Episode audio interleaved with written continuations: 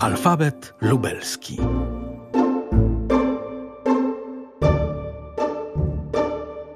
A. Franciszka Arnsztajnowa.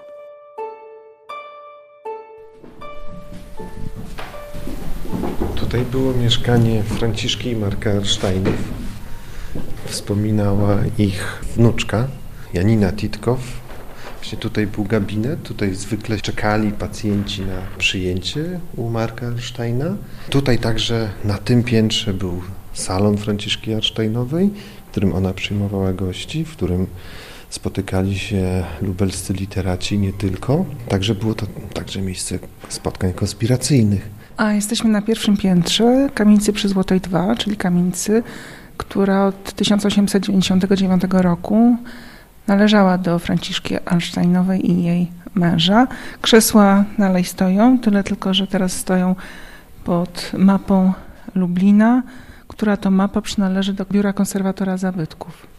Piętro wyżej na początku lat 30. zajmował Jan Arnsztajn wraz z żoną, który także był lekarzem, ale poza tym, że był lekarzem, po matce także odziedziczył pewne zdolności literackie, bo był jednym ze współautorów Szopek Reflektora, pisywał wiersze satyryczne, teksty piosenek, był legionistą poza tym i bardzo dobrym tenisistą. Na tym tle zresztą tego zamiłowania do tenisa zaprzyjaźnił się z Wacławem Gralewskim. Łączył te różne aktywności z praktyką lekarską. W Lublinie wtedy wiadomo, że było dwóch lekarzy Arnsztajnów, stary i młody. No i kiedy młoda Jasia chciała się pobawić z tatą, zobaczyła pod gabinetem ojca tłum oczekujących pacjentów, no to tak z rozbrajającą szczerością powiedziała, że dziwi im się, że czekają na wizytę u młodego Arnsztajna. Przecież wszyscy wiedzą, że tak naprawdę dobrym lekarzem jest tylko jego ojciec, Marek. Część pacjentów rzeczywiście przyniosła się piętro niżej, a ona mogła się pobawić z ojcem, który nie zrobił jej awantury, aczkolwiek napomknął, że być może odbiera sobie i całej rodzinie chleb.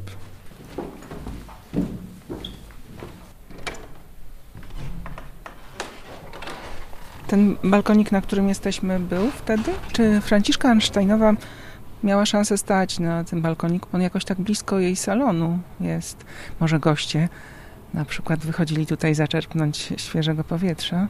Możliwe. To typowe dla lubelskich kamieniczek staromiejskich są właśnie te balkoniki, które też służyły jako ciągi komunikacyjne. Alfabet lubelski, A jak Arnsztajnowa, Franciszka Arnsztajnowa. Mówiąc o Franciszce Arnsztajnowej, chciałem posłużyć się życiorysem, który można znaleźć w bardzo rzadkim w gruncie rzeczy dzisiaj druku, jakim jest antologia współczesnych poetów lubelskich, wydana w 1939 roku tuż przed wojną, staraniem księdza Ludwika Zalewskiego i Józefa Czechowicza, który był jednym z jej współautorów. Tę antologię otwiera Franciszka Arnsztajnowa. Jej wiersze w autorskim wyborze. I co ciekawe, na końcu są załączone życiorysy i bibliografia poetów lubelskich, najprawdopodobniej przygotowywana przez samych poetów. To jest taki trochę ostatni głos poetki, która w krótkiej formie podsumowuje swój dorobek literacki. Informuje, że urodziła się w Lublinie 19 lutego 1865 roku, że pochodzi z zamożnej rodziny inteligenckiej, że jej matką była Karolina Meyersonowa, która była powieściopisarką, a brat Emil Meyerson to jeden z czołowych filozofów ostatniej doby. Była kobietą wykształconą, gdyż średnią szkołę ukończyła w Lublinie, po czym przez 2 lata studiowała w Niemczech nauki przyrodnicze i jak wspomina w tym autorskim biogramie, już na ławie szkolnej, tak się dokładnie wyraziła, rozpoczęła konspiracyjną pracę oświatową, którą prowadziła aż do powstania Szkoły Polskiej. Czyli bardzo ciekawa informacja, wskazująca na to, że była zaangażowana w nielegalne nauczanie, które wówczas organizowały środowiska polskiej inteligencji, którą to prowadziła aż do momentu, kiedy udało się w sposób jawny już tę naukę prowadzić. Kolejny fakt, 1885 rok. W tym roku wyszła za mąż za lekarza praktykującego w Lublinie. Tym lekarzem był Marek Arnsztajn, młoda Franciszka Meyersonówna. Od tego czasu zaczęła używać nazwiska męża i znamy ją od tej pory jako Franciszkę Arnsztajnową. Po czym wspomina o tym, że przed wojną światową brała udział w pracy niepodległościowej. I to jest ciekawe, bo na tym kończą się informacje biograficzne w tej krótkiej nocie. To warto jest też rozwinąć, że ta praca niepodległościowa oznaczała współpracę z Polską Organizacją Wojskową. Franciszka Arnsztajnowa opiekowała się już przed I wojną światową tajnym archiwum POW, które tutaj właśnie w piwnicach tego budynku było przechowywane. Angażowała się w działalność środowisk, które później były związane z Józefem Piłsudskim. Zresztą jej syn Jan Arnsztajn został legionistą i walczył w legionach Piłsudskiego. To było też ważne, bo Franciszka Arnsztajnowa często wspominała, że do mniej więcej tego czasu jej życie biegło dwoma torami. Pierwszy tor to była poezja. Uważała, że to jest jakby autonomiczna sfera jej działalności, autonomiczna sfera sztuki czystej. Była wyznawczynią takiego modnego wówczas poglądu, że jakby sztuka jest najważniejszą wartością i uważała, że to jest dziedzina odrębna od innych form aktywności społecznej, politycznej, także takich osobistych pewnych perypetii. A druga to właśnie była ta działalność społeczna, polityczna i ona uważała, że te dwie sfery nie powinny się przenikać, czyli tak jak trochę taka klasyczna młodopolanka uważała, że sztuka jest jedynym i najważniejszym sensem życia i ona powinna być jakby wyłącznie skierowana na samą siebie. I wtedy właśnie, mniej więcej w drugim dziesięcioleciu XX wieku miała spotkać Stefana Żeromskiego, który według jej wspomnień także bywał w tej kamienicy, z którym się spotykała i miała prowadzić wielokrotnie rozmowy, który powiedział, że jakby uświadomił jej, że te dwie sfery można połączyć. I ona mówiła o tym, że od tej pory jakby zaczęła budować most nad poezją i tym zaangażowaniem społecznym, co stało się takim stałym rysem jej twórczości, zwłaszcza w latach 20. Jakby przestała tak trochę się wstydzić tego swojego zaangażowania społecznego i zaczęła dawać temu także wyraz w poezji. Arnsztajnowa debiutowała w 1888 roku i dosyć szybko stała się jedną z tych autorek, które wpisywały się w pokolenie młodej Polski w poezji polskiej. Wydała 2 tomy poezji w roku 1895 i kolejne w 4 lata później. W tym czasie także zaczęła pisać sztuki teatralne. Miały one swoje inscenizacje między innymi w teatrach Krakowa, Łodzi, Lwowa, no i w rodzinnym mieście Lublinie. Zaczęła rosnąć jej pozycja jako literatki, autorki, zwłaszcza tutaj w naszym mieście przez długie lata, przez pierwsze 20-lecia XX wieku chodziła w zasadzie za jedyną taką wybitną, znaną postać w literaturze polskiej, która mieszka i żyje i tworzy w Lublinie.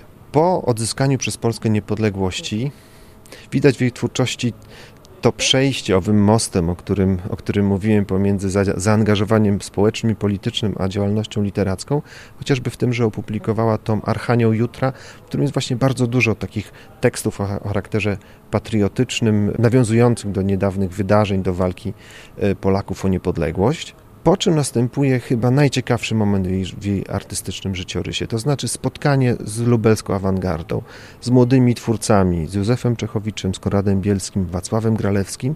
W wyniku tego spotkania twórczość Franciszki Arnsztajnowej nabrała pewnych cech awangardowych, co może dziwić. Starsza kobieta, wychowana w zupełnie innej kulturze literackiej, potrafiła odnaleźć się, potrafiła wyrazić swoje emocje, swoje wrażenia w języku twórców o kilkadziesiąt lat młodszych i tego efektem był między innymi moim zdaniem niedoceniony, ale bardzo ważny tomik Duszki z 1932 roku i tom Odloty.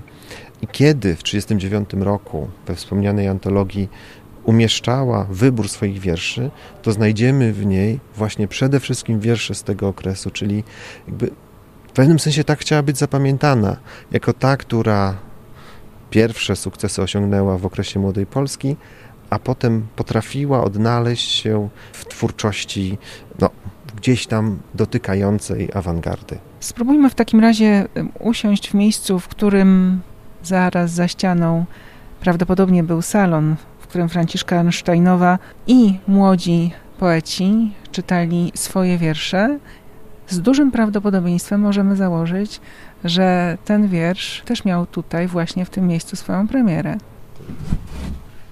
Miasto. Dusza w kamień zaklęta, wskroś szarych murów tętniąca. Węże szyn, gwizdy syren i pęd samochodów wartki. Drgają druty nad głową. Mgłę wieść daleka roztrąca, hieroglifem tajemnym coś wystukując na kartki. Gna wąwozami ulic tupot o chleb i o życie. Co dzień przy pływie wzbierasz otwarty bruk bijąc codzień. Blada twarzy obcego, nagły rumieńca rozkwicie. Krwią cię i żarem serca żywi namiętny przechodzień. Biografia, którą napisała, nota biograficzna, którą napisała do tej książki, kończy się na roku 1939, ale Franciszka Arnsztajnowa żyje jeszcze przez kilka lat. To jest najbardziej tajemniczy i taki bardzo niejednoznaczny okres w jej życiu. Wiemy, że w 1939 roku, tuż przed wybuchem wojny, mieszkała wówczas w Warszawie, dokąd się wyprowadziła po śmierci męża i syna.